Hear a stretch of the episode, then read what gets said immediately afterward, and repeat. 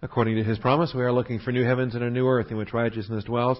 Therefore, beloved, since you look for these things, be diligent to be found by him in peace, spotless and blameless, and grow in the grace and knowledge of our Lord and Savior, Jesus Christ. Our growth comes through the Scriptures. Join me one more time in Matthew 26. One more time, uh, not that we're going to finish the chapter today, but we may not be here next week.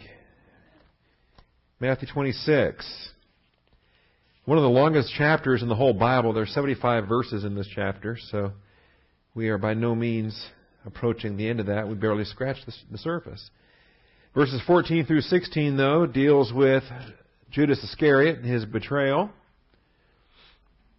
One of the twelve, named Judas Iscariot, went to the chief priests and said, What are you willing to give me to betray him to you? And they weighed out thirty pieces of silver to him.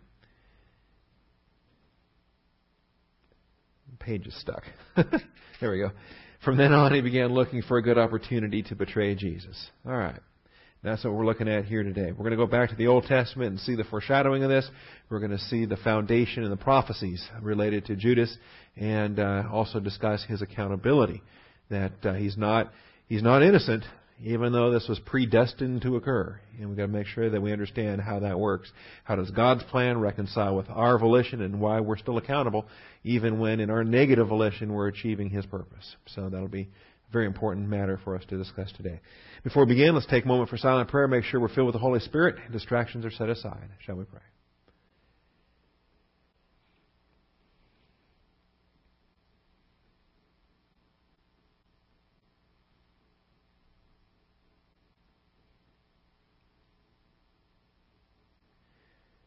Most gracious Heavenly Father, we do thank you for the truth of your word. We thank you for this day and the privilege we have to assemble together. We thank you, Father, for the grace that you pour forth upon us, grace upon grace, day after day, moment after moment, Father. We commit to you now our time of study. We ask for your blessing upon it. Open the eyes of our understanding, Father. We thank you in Jesus Christ's name. Amen. All right. Why does Judas have a last name? Peter, Andrew, James, John, Nathaniel. I mean, you got 11 disciples with no last name, and then the one guy with a last name. Why is that?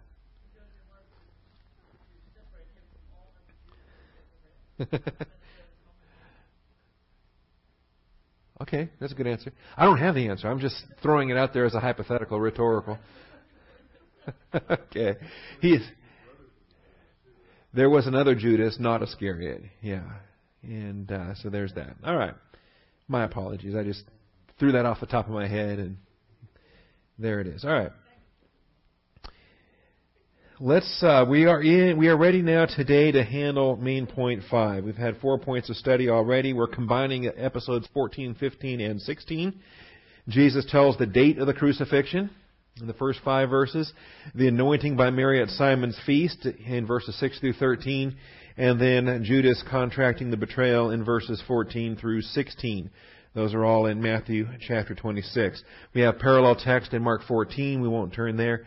And um, we also have parallel text in Luke 22, verses 3 through 6, as it relates to this uh, episode 16, Judas contracts the betrayal. We've covered four points of study already. Let's just move on to point five. Judas's betrayal fulfilled a number of Old Testament prophecies. And we start with the foreshadowing of Ahithophel. The foreshadowing of Ahithophel. So we need to turn back now to 2 Samuel chapter 15. 2 Samuel chapter 15. Basically, chapters 15, 16, and 17. We're going to find um, reference here to Absalom's rebellion. We're going to find reference here to uh, God's continued hand of discipline upon David's life. Not that he was not forgiven, because he was forgiven. He uh, he confessed and he repented immediately upon being exposed by the prophet uh, Nathan. Nevertheless, he would continue to have discipline in his life, in his family, for the rest of his days. And it would be reflected in the generation of his children. You understand. So, um, as we look here at 2 Samuel, uh, with Absalom's rebellion here, um, and we, we dealt with this at considerable length years ago when we taught this through the, the Life of David series. But the, um, I guess the one side trip I'll give you is the is the discipline here in in chapter 12. All right, so in chapter 12, when uh, Nathan is rebuking David, um, he he gives them this parable about uh, a man and, and lambs, and, and gets David just hopping mad. David's anger burned greatly against the man, and this is all just a make believe story. It's a parable but it's convicting David out of his own mouth because uh, the parable is is describing David's attitude towards Bathsheba and towards another man's wife. And um, so David's anger burned greatly against the man, and he said to Nathan, "As the Lord lives, surely the man who has done this deserves to die." By his own mouth, that's where it is. He deserves to die. David deserves to die. He should be stoned to death for his adultery. He should be stoned to death for his murder. Under Mosaic law, he was vulnerable to the death penalty twice. He must make restitution for the lamb fourfold because he did this thing and had no compassion. And Nathan then said to David, You are the man. Thus says the Lord God of Israel, It is I who anointed you king over Israel. It is I who delivered you from the hand of Saul. I also gave you your master's house and your master's wives into your care. You know, when he became king, he inherited Saul's harem in addition to his own. I gave you the house of Israel and Judah, and if that had been too little, I would have added to you many more things like these. We start to appreciate capacity of what God provides and increased capacity for increased faithfulness. What more might He pour forth if we simply stay humble, stay faithful, and uh, and uh, walk in the path that He designs for us? Now, uh, when you get down to verse 11, Thus says the Lord, Behold, I will raise up evil against you from your own household. Now this is part of the consequences. He's going to be forgiven, but he will still face these consequences. I will even take your wives before your eyes and give them to your companion, and he will lie with your wives in broad daylight. Why is this? Why does he need public humiliation, public shame? Because what you did, you did secretly, but I will do this thing before all Israel and under the sun. This is consequences for what he did and what he thought he was getting away with. I think he made the discipline worse by virtue of the fact how long did he cover it up? How long did he keep it secret? You know, why did God wait an entire, I mean, it was nine months for the baby to get born, right? And then why did he wait all this length of time uh, to send Nathan? He could have sent Nathan the next morning. Why did he not send, why did the Lord not send Nathan the prophet until after the nine month pregnancy after the birth of the child, after the child, you know, and here's the child going to be struck struck dead here. Um, I, my personal thought is that he was giving David time to repent. He was giving David time to confess, and uh, without the uh, prophetic exposure. And uh, since that didn't happen, here it comes. The longer you wait to confess, the worse the consequences are going to be. Understand that. So uh, you did it secretly. I will do this thing before all Israel and under the sun. Then David said to Nathan, I have sinned against the Lord. And Nathan said to David, The Lord has also taken away your sin. You shall not die. He was that close to the sin unto death.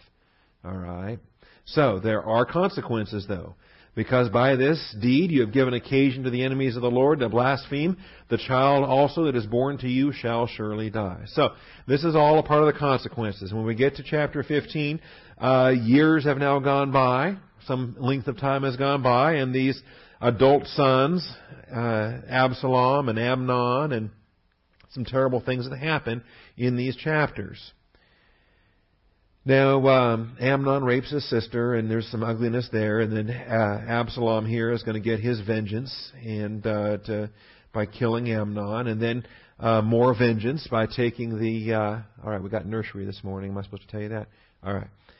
Uh, so here's Absalom now and his rebellion. And ultimately, in chapter 15, I'm headed for verse 31, but I want you to spot something. Um,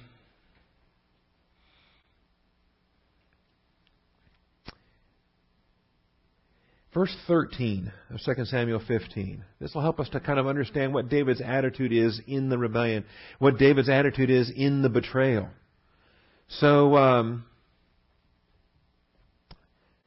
man, without reading the whole chapter, the um, We see Ahithophel mentioned in verse 12. Absalom sent for Ahithophel the Gilonite, David's counselor, from his city Gilo while he was offering the sacrifices. And the conspiracy was strong, for the people increased continually with Absalom. The, the conspiracy was building prior to verse 12, but when, with the addition of Ahithophel, there's nothing that can stop it. Alright? The addition of Ahithophel means there's no turning back. This conspiracy is going to work. It's going to have success. Then a messenger came to David saying, The hearts of the men of Israel are with Absalom. And I think this too comes with the, uh, by virtue of the wisdom that Ahithophel was able to offer. I mean, it's one thing to convince the guards to overthrow the king. It's something else to, to have military control. It's something else to have um, the treasury, to plunder the treasury where you can pay off the people you have to pay off. But to actually win the hearts of the people to where they're okay with the coup. They're okay with the new king. Uh, that right there uh, is what's going to give lasting, permanent success to your rebellion. They uh, they're going to validate your rebellion because they're happy to have that king gone, and, and they'll they'll put up with you, kind of a thing. And that's what we see here. So David said to all his servants who were with him at Jerusalem, Arise, let us flee, for otherwise none of us will escape from Absalom. He's lost the hearts of the people. And so uh, now they're fleeing. And um, more of this here. I'm in 2 Samuel 15 at the moment, reviewing the uh, rebellion here of Ahithophel and how this serves as foreshadowing against the betrayal by Judas Iscariot. All right.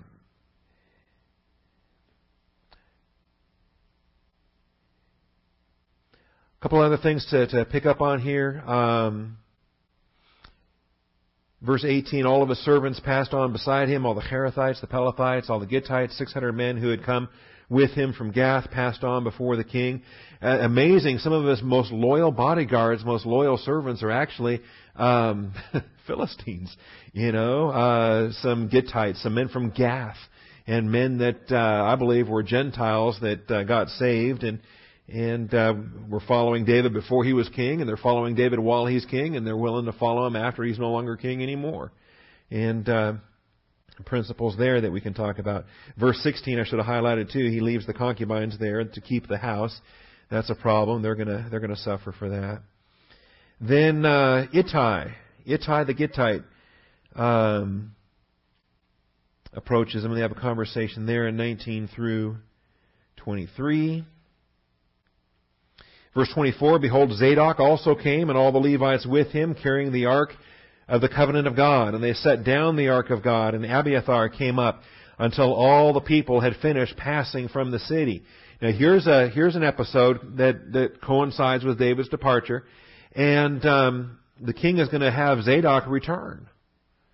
And this is uh, the faithfulness of Zadok that will be rewarded in the millennial kingdom. The, the Zadokite priesthood, the descendants of Zadok are going to be particularly blessed in the millennial kingdom because of their faithfulness, Zadok's faithfulness during uh, the time of David's discipline here. The king says to Zadok, Return the ark of God to the city. If I find favor in the sight of the Lord, then he will bring me back again and show me both it and his habitation. All right, so um, what do we learn from this? All right? Hey, Doug. What do we learn from this? David doesn't know the consequences. David doesn't know he's going to come back again. David's fleeing. Absalom's rebelling. And does David know that he's coming back? He doesn't know. We don't know the end of our divine discipline. Is this going to produce repentance and bring me back, or is this is, is God removing me? Uh, we need to understand these things. All right.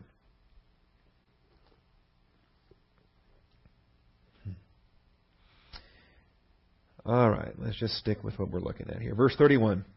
Um, I don't want to. If you want, if you want more on this, you can get the classes off the website. Uh, verse 30. David went up to the ascent of the Mount of Olives and wept as he went, and his head was covered, and he walked barefoot. Then all the people who were with him each covered his head and went up weeping as they went. Now someone told David the worst thing he could have heard at this point. Okay, as up till now he's not sure. Uh, he's had other men come and saying, "I'm yours. I'll go with you." And but here, someone finally tells him Ahithophel is among the conspirators with Absalom, and this is probably the worst thing they could have told him. And uh, David said, "O Lord, I pray, make the counsel of Ahithophel foolishness, because if the Lord is with Ahithophel, if if if this is the Lord's doing, then David's done. He's absolutely done. He's dying the sin of death. He will never be restored to his throne. This is uh, it will now be the uh, it'll be the Absalom throne instead of the Davidic throne from that point forward. So that's uh, that's where that is there. We get down to chapter 16, and we start to see that this is not of the Lord. The Lord's permitting it, but the Lord's not directing it. It's not God's directive will. It's His permissive will, part of David's disciplines, what he prophesied through Nathan. Um, and so um, although Absalom is allowed, or I'm sorry, Ahithophel is allowed to be part of this conspiracy, it's not going to succeed. What uh, the man here is, who is otherwise full of wisdom and full of um, uh, uh, proper counsel and proper guidance, he's not going to be listened to. God is going to allow for this to be disrupted, and we see this when you get over to chapter 16. So join me there, chapter 16 now. All right. Um, Pick up our reading at verse 15. Absalom and all the people, the men of Israel, entered Jerusalem, and Ahithophel with him. Now it came about when Hushai the Archite, David's friend, came to Absalom, that Hushai said to Absalom, Long live the king, long live the king. And Absalom says to Hushai, Is this your loyalty to your friend? Why do you not go with your friend? You know, and Ittai the Gittite and all these other guys, Zadok and Abiathar, all these guys are chasing after David. It's kind of interesting trying to figure out who's leaving and who's staying. Why are you here? I thought you were the king's friend. Why didn't you flee with David? And Hushai said to Absalom, No, for whom the Lord, this people, and all the men of Israel have chosen, his I will be. With him I remain. Besides, whom should I serve? Should I not serve in the presence of his son? As I've served in your father's presence, so I will be in your presence. And it says, No, David's old news. He's the former king. I'm, I'm your guy. So Absalom said to Ahithophel, Give your advice. What shall we do? And uh, anyway, this is where the advice is going to get ugly. Ahithophel said to Absalom, Go into your father's concubines, whom he has left to keep the house, and then all Israel will hear that you have made yourself odious to your father. The hands of all who are with you also will be strengthened.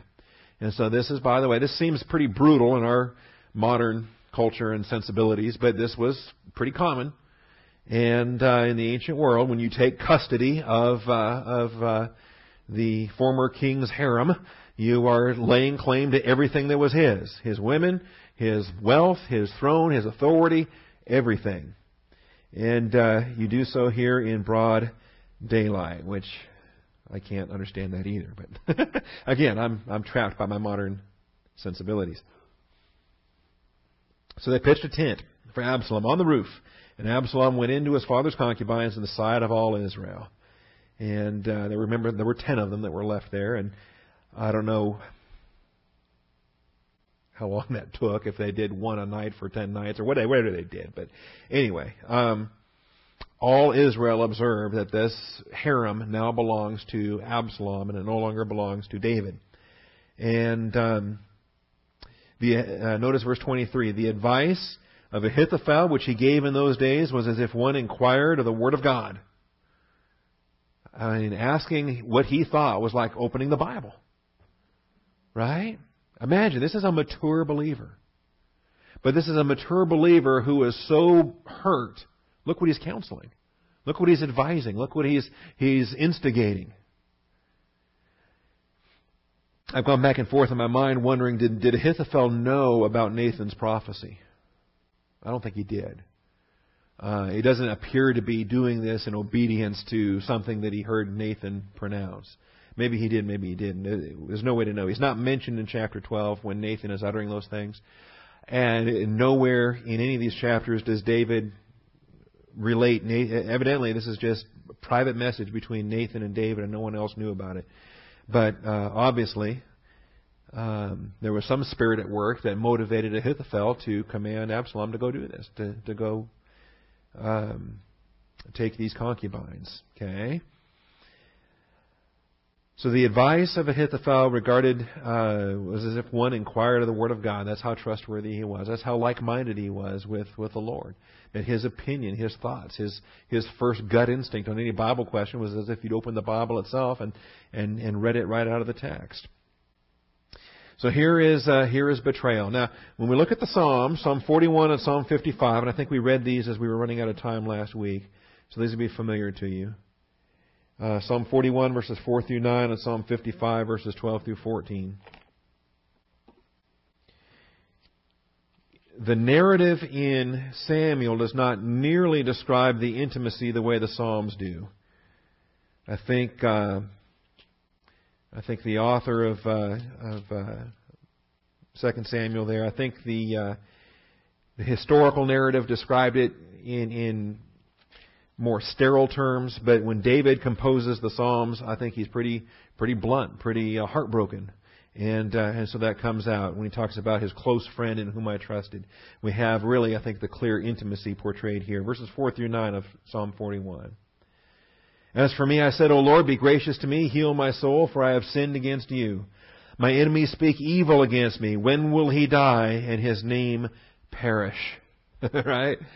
The body of Christ is supposed to be building you up, supposed to be encouraging you, supposed to be uh, rejoicing when you rejoice, uh, supposed to be praying for your blessings, right? Uh, ideally, you're a pastor wants his congregation praying for his um, blessings, the blessings on his study, and and more years to go, and in uh, and, and so forth. We want this pastor to be powerful in the scriptures. We want him to still be teaching Bible class when my kids are married, and when they're raising their kids, and and so forth.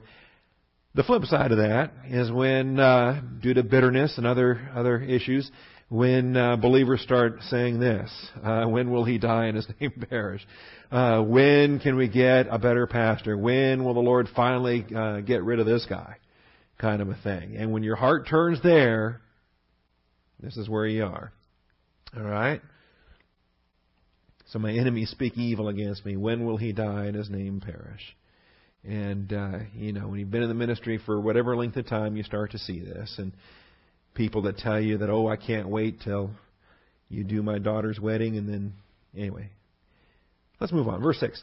When it comes to me, he speaks falsehood. His heart gathers wickedness to itself. Notice now. Notice now what's happening here. Um, he wants this guy dead, but he still face to face speaks to him um, in a deceptive way.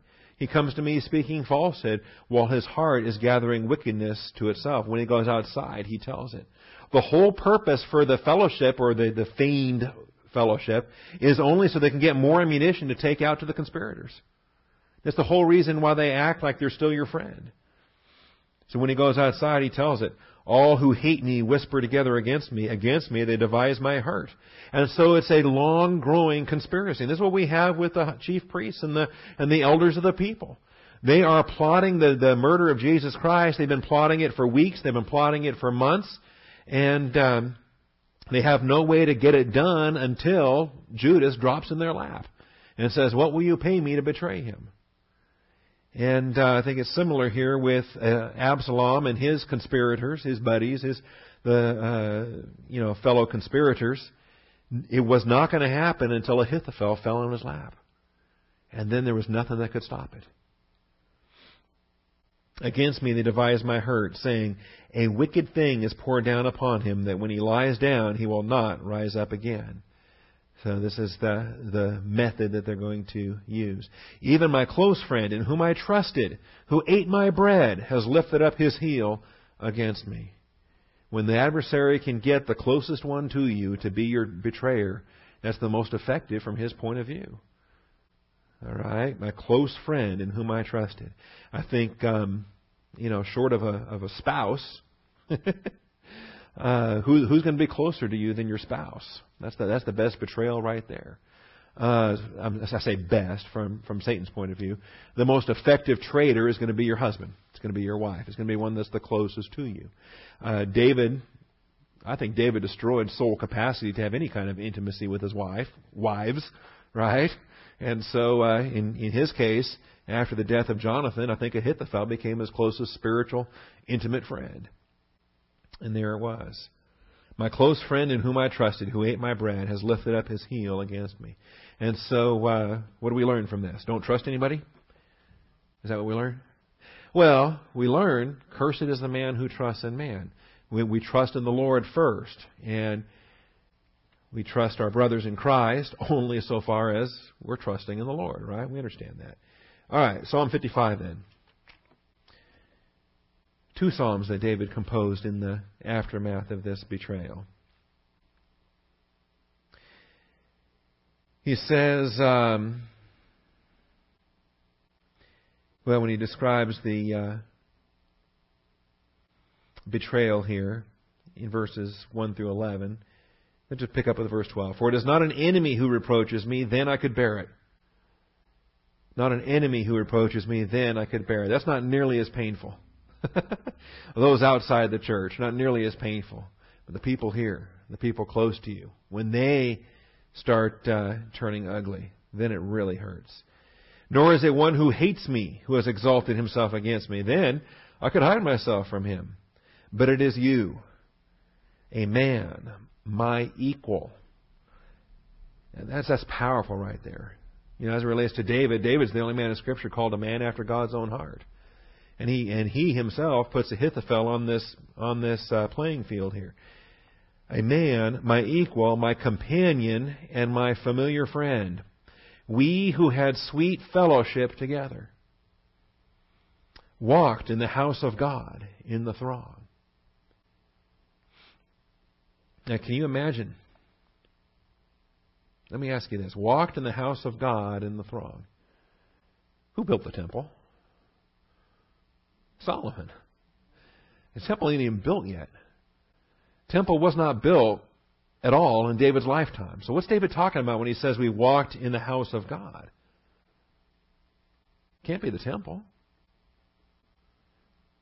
See, th- David understood the reality. David understood that the tabernacle was a was a earthly picture of the heavenly reality, and the temple was going to be another earthly picture of the heavenly reality.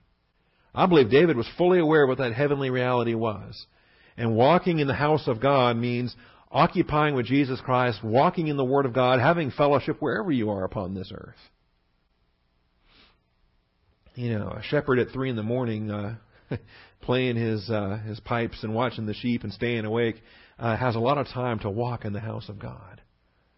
Has an awful lot of time to be intimate with the Lord and to do so with your familiar friends where you can fellowship over doctrine. We see this here. We who had sweet fellowship together walked in the house of God in the throng. Let death come deceitfully upon them. Let them go down alive to Sheol, for evil is in their dwelling in their midst. As for me, I shall call upon God, and the Lord will save me. So, what do you do when you're betrayed? What is the, what is the prayer item here? He laments. He is sorrowful. He obviously does not want it to succeed. Let death come deceitfully upon them. In other words, as they are conspiring to betray, well, let it come back on their own head. That's how God's uh, program works there. But as for me, I shall call upon God. It's in the hands of the Lord. You just leave people in the hands of the Lord. When you're betrayed, you leave them in the hands of the Lord. Father, don't let it, don't let them succeed in their betrayal. And uh, as for me, I will call upon God. The Lord will save. I'm in your hands, God. Is this conspiracy going to work? Is it not going to work? Hmm. All right. Well, it goes on. Um, if you want the well, verse 21, I guess, when the final word is given on this, uh, his speech was smoother than butter, but his heart was war. His words were softer than oil, yet they were drawn swords. Keeping the, the ruse going as if, oh yeah, we're still having fellowship. No, because where's the heart? The heart's poisoned, the heart's bitter. All right, so there it is. The foreshadowing of Ahithophel. Now, secondly, 30 pieces of silver. This was prophesied as well, Zechariah 11, verse 12. Again, main point five, uh, Judas's betrayal fulfilled a number of Old Testament prophecies, including A, the foreshadowing of Ahithophel. Now, that's important because there's nowhere in Samuel or in Psalms, there's nowhere there that does it say, by the way, this is prophecy of a, of a betrayal yet to come, right? it's only after the fact that we see the relationship between Psalms and, and, the Gospels. It's after the fact that we see the type and the antitype, the foreshadowing and its fulfillment. But here, Zechariah 11, let's look at this prophecy. Zechariah 11.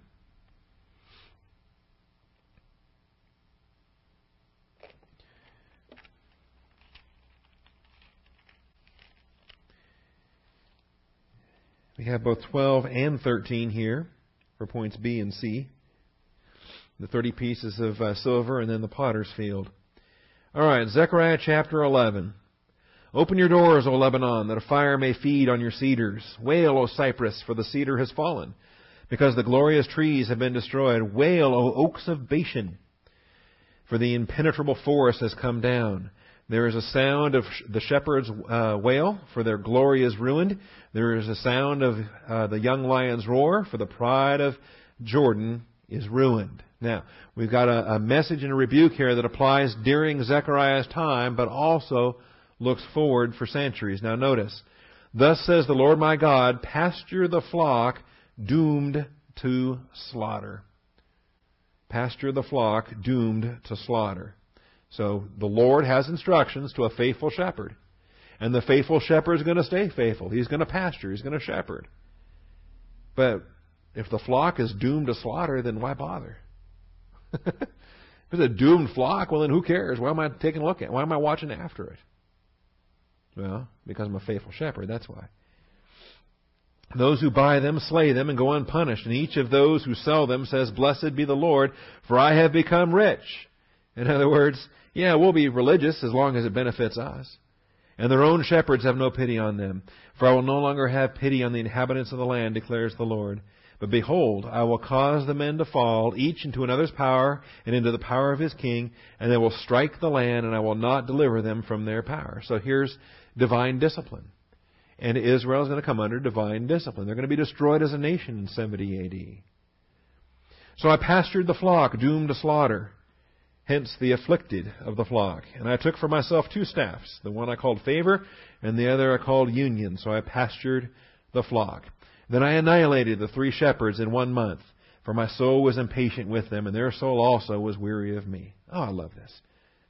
So maybe someday the Lord will let me teach Zechariah.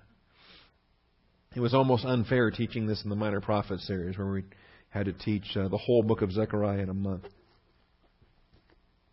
All right. Um,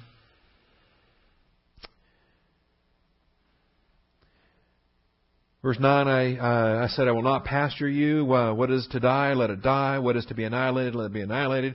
Let those who are left eat one another's flesh. All right. You know, Moses likewise had a similar lament and a similar grumble. You know, these wretched people, shall I bring water for you from the from the rock? I took my staff, favor, and cut it in pieces to break my covenant which I had made with all the people. So it was broken on that day, and thus the afflicted of the land of the flock who were watching me realized that it was the word of the Lord. Then I said to them, If it is good in your sight, give me my wages, but if not, never mind. So, what would the wages be for a faithless shepherd that's smashing all their staffs and no longer caring for the flock and letting them letting the dying ones die anyway and betraying them and all that. The faithless shepherd. What, what would you pay a guy like that? You know? Imagine somebody in the workplace who grumbles and complains and quits and uh, breaks up all you know, smashes things and and then uh as they're storming out the door, I say, "Oh, wait a minute! I, I, can I get my last paycheck, please?" I, I suspect that your last paycheck is going to be uh, withheld while they uh, have to pay the damages. Um, but it's interesting here.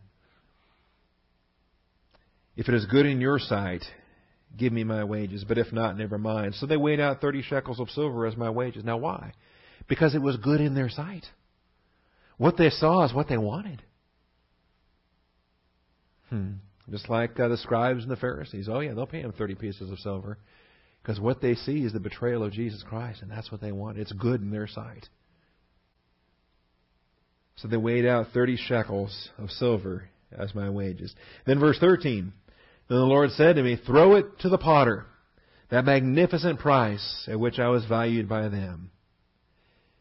Throw it to the potter. So he, Zechariah didn't even get to keep the, the money he made on this. right? And, uh, so I threw it 30 shekels of silver and threw it to the potter to the house of the Lord. How come Zechariah can't even keep the money he just earned? Well, because Judas isn't going to keep the money he's going to earn either. He's going to go out and hang himself, and we see this here. Then I cut in pieces my second staff, union, to break the brotherhood between Judah and Israel. And it goes on, uh, the Lord said to me, Take again for yourself the equipment of a foolish shepherd. Now, seriously, I would not trade being a church age pastor teacher for anything, but I admit there's a part of me that would have had some fun with some of these pantomimes, uh, some of these dramatic portrayals, you know, laying on like Ezekiel laying on one side for 40 days, laying on another side for 390 days, and um, yeah. Anyway, neat the way uh, these prophets got to work. We have the 30 pieces of silver. We got the potter's field. If we turn over to Matthew 27, we're going to see this related to the potter's field.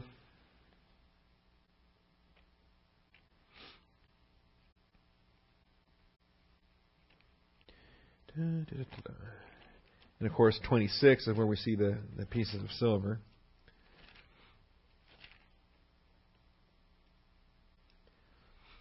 Hmm. You know, I find it remarkable. What are you willing to give me to betray him to you? And they weighed out to him 30 pieces of silver. Was Zechariah 11 in their mind at the time? Is it just what they had on hand? Um, why that amount? I don't think they, they understood that they were fulfilling Zechariah 11. I think that they were so lost in their satanic deception it never even dawned on them that uh, that their their blood money was precisely what Zechariah had said it would be 600 years ago, 500 years ago. But here it is. All right, then you get into chapter 27. When the morning came, all the chief priests and the elders of the people conferred together against Jesus to put him to death, and they bound him and led him away and delivered him to Pilate the governor. Then when Judas, who had betrayed him, saw that he had been condemned, he felt remorse and returned the thirty pieces of silver. Now he felt remorse. This is metamelomai. It's not metanoeo. It is not repentance. He does not repent. He never repents. There's a difference between remorse and repentance. There's a difference between feeling sad about something, Doug. There's a difference between feeling sad about something and uh, confessing in agreement that uh, this violates the will of God. All right? And this is what we see here. We don't see repentance, we see regret. And so you uh, you ask yourself uh, if if um, it's the difference between confession and admission, for example. Uh, a lot of believers think that confession of sin is is admitting what they've done. That oh, okay, I got caught. Yep, God, I did this. Right? That's not confession.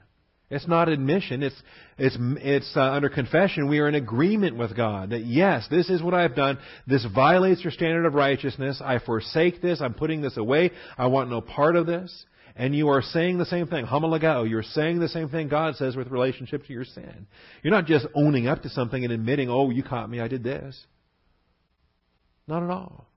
Repentance is agreement with what God has to say on uh, on a particular matter. Now, the uh, the regret that he has here, he felt remorse, returned the thirty pieces of silver to the chief priests and the elders, saying, "I have sinned by betraying innocent blood." And we'll talk about this. What was what Judas hoping to accomplish in the betrayal? Was he hoping that the Christ would uh, would then conquer Rome and bring in the kingdom? He was definitely uh, stunned when Jesus silently just allowed himself to be arrested and went off to face his trial. Didn't even open his mouth, got condemned, and broke Judas's heart. And uh, I mean, he is a traitor, but Jesus calls him friend, and he uh, testifies here to his innocence. Uh, I've sinned by betraying innocent blood, but they said, "What is that to us? None of our business." We got what we wanted out of you. We already have your testimony. See to that yourself. And uh, he threw the pieces of silver into the temple sanctuary and departed, and he went away and hanged himself. Uh, there's a parallel text in this that mentions uh, that, that I guess evidently he hangs himself and the rope breaks and his guts spill forth and whatever else. Then the chief priest took the pieces of silver and said, It is not lawful to put them into the temple treasury since it is the price of blood. this is so. To me, this verse is all you need to know about the Pharisees in the New Testament. These guys are murderers. You know, it is not lawful to murder either, right? Thou shalt not murder. It's the price of blood. It's blood money. It's blood money. We can't take this. Okay? Hmm. We can, yeah, it's the blood money you paid. It came from the treasury. Where did you get it? All right. So they conferred together. And with the money, they bought the potter's field. That's a burial place for strangers. Again, did it dawn on them? Hey, you know what? This is uh, this is a lot like Zechariah 11. I don't think they had a clue. I don't think they had a clue. I think believers that are so caught up, um, I, I think I can defend this biblically, and I can defend this in experience. Believers that are so wrapped up in reversionism, that are so wrapped up in what they're doing, it never even dawns on them that, that, that this is a, a biblical application, or that, that, that God would be accomplishing something in and through this. I don't think the amount of 30, silver, 30 pieces of silver hit them from Zechariah 11, verse 12, nor the, the fact that this land we're buying is a potter's field, and that correlates with, with uh, the very next verse in that same context of Zechariah 11. All right, so there it is. For this reason, that field has been called the uh, field of blood to this day. Uh, this day being the time of Matthew's composition.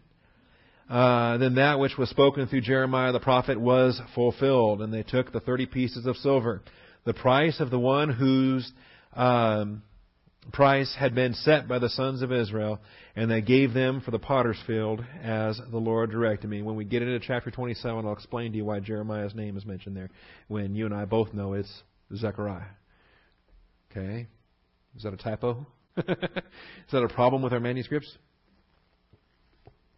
All right, you're not the first person to notice that. Now, um, let's. We got 15 minutes left, which is good because I want to make sure we have time to discuss this. Point D. Important to note. God's predetermined plan to crucify Christ. Before I give that to you, let's once again let's look at Acts chapter two we, we looked at this verse last week. Um, I want to I want to share this with you again. Acts chapter two. Peter's sermon about the predetermined plan of God. Acts two twenty three. Acts two twenty three. Because a lot of believers struggle with this. Calvinists, Arminians, a lot of folks struggle with this. Men of Israel, listen to these words. Jesus the Nazarene, a man attested to you by God with miracles and wonders and signs, which God performed through him in your midst, just as you yourselves know, this man delivered over by the predetermined plan and foreknowledge of God. God the Father predetermined this, the crucifixion of Jesus Christ. The predetermined plan, but also notice, and foreknowledge of God. We want to understand that. Because some might try to diminish Judas's culpability here. No, can't do that. And this is the this is the principle I'm giving to you to point D. God's predetermined plan to crucify Christ and his prophetic announcement of who the instrument would be. Judas was known from the very beginning. It's why he was appointed as one of the twelve. He announced it on the night he was betrayed. He said, "The one who dips the morsel in the uh, dips the morsel with me is the one who will betray me." All the foreshadowing with Ahithophel, all the the um, prophecies in Psalm 41 and 55 and Zechariah 11. God's predetermined plan to crucify Christ and his prophetic announcement of who the instrument would be does not remove culpability from the tool who volitionally performed the predicted deed. It does not remove culpability. Judas still made the choices he made. We reap what we sow. We make decisions, we face consequences. Now, did God know those consequences ahead of time? Of course he knew the consequences ahead of time. He knew the decisions ahead of time. That's why it's the predetermined plan and foreknowledge of God. God did not predetermine for Peter to be the traitor. He predetermined that Judas would be the traitor. Why did he predetermine that? Because he knew that Peter would deny, but Peter wouldn't betray. He knew that Judas would betray. That's why it's predetermined plan and foreknowledge of God. You don't separate those. You don't separate those. They're both included. Now the Calvinist separates those and, and does so unfairly to the text. Luke 22:22 by the way spells this out very explicitly. The Son of Man is going to be betrayed as it has been determined, but woe woe to that man. Luke 22:22. For indeed here he is in the upper room. This is my body which is given for you. Do this in remembrance of me. This cup which is poured out for you is the new covenant in my blood. But behold, the hand of the one betraying me is with mine on the table. For indeed, the Son of Man is going as it has been determined. As it has been determined. The predetermined plan. But woe to that man by whom he is betrayed. And they began to discuss among themselves which one of them it might be who was going to do this thing. Uh, they don't talk about it very long, though, because in verse 24 they want to immediately get to more important subjects like which one of us is the greatest. All right. But look at that, again, the statement made in verse 22. It's been determined, but woe. It's been determined, but woe. So just because it's been determined, it does not remove culpability. It does not remove guilt.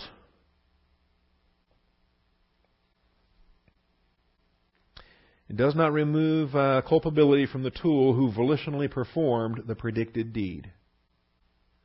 Judas is still accountable for his treason, for his betrayal. Does that make sense? Now, some would say, well, but it's not really his fault. Because God decreed that Judas would be, that Judas would betray Jesus. So it's really God's fault. God decreed it and made it happen. And this is where we have to be careful. This is where we have to recognize that it's the predetermined plan and foreknowledge of God together, combined.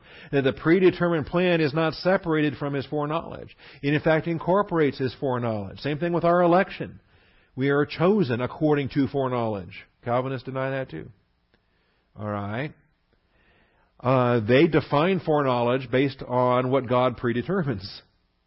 And they'll tell you this: the only way, the only way God knows ahead of time what's going to happen is because He foreordained it to happen. And so they define foreknowledge as God knows based upon what He decreed. So of course He knows the future; He decreed it. And that's a bad definition of foreknowledge. In fact, that's not a. I can demonstrate biblically that that's not how God knows things ahead of time. God knows the end from the beginning, everything in between. He also knows things that He hasn't decreed. But the what ifs of what might happen if something else happens. And He knows all of those, and He didn't decree those. So, you cannot say that foreknowledge is known only because He decreed it. That's not how God knows things. In any event. Um, did God for, uh, for, or did God decree for the destruction of Sodom and Gomorrah? Or did they reap what they sowed based on their choices? And, and I hope that we can wrap our minds around this because both are true. God's decree absolutely happens. No purpose of God's can be thwarted. It was God's purpose to destroy Sodom and Gomorrah because that produces a greater glory than had they remained. But Jesus confessed that if Capernaum miracles had been done in Sodom and Gomorrah, they would have repented. They would have repented. And this, uh, this gives a lot of believers some some trouble. And this is why Calvinists just throw their hands up and say, "Well, who are you, old pot, to to talk, tell the potter what to do?" But Jesus confessed that there were there there was an alternative universe, right? An alternate timeline, a a, a, a what if dimension, where Capernaum miracles could have been done, and where Sodom and Gomorrah could have would have repented, right? So why did God not give Abraham those, or, or Lot, or anybody? Why did God not send Abraham down into the into the valley to do the Capernaum miracle so that Sodom would repent? Are the men of Sodom and Gomorrah going to rise up on Judgment Day and uh, complain that it's not their fault? It's God's fault because He didn't send Capernaum miracles to them? No. The men of Sodom will rise up and condemn the men of Capernaum for uh, receiving miracles far beyond anything they were given and acting worse than them. Okay? So, this is where, and we, we might struggle with this because we can't know. I mean, we, we, we would look at it and say, well, wouldn't it be better to send the Capernaum miracles and have Sodom repent? And that'd be great. Wouldn't it be great if Sodom repented like Nineveh repented?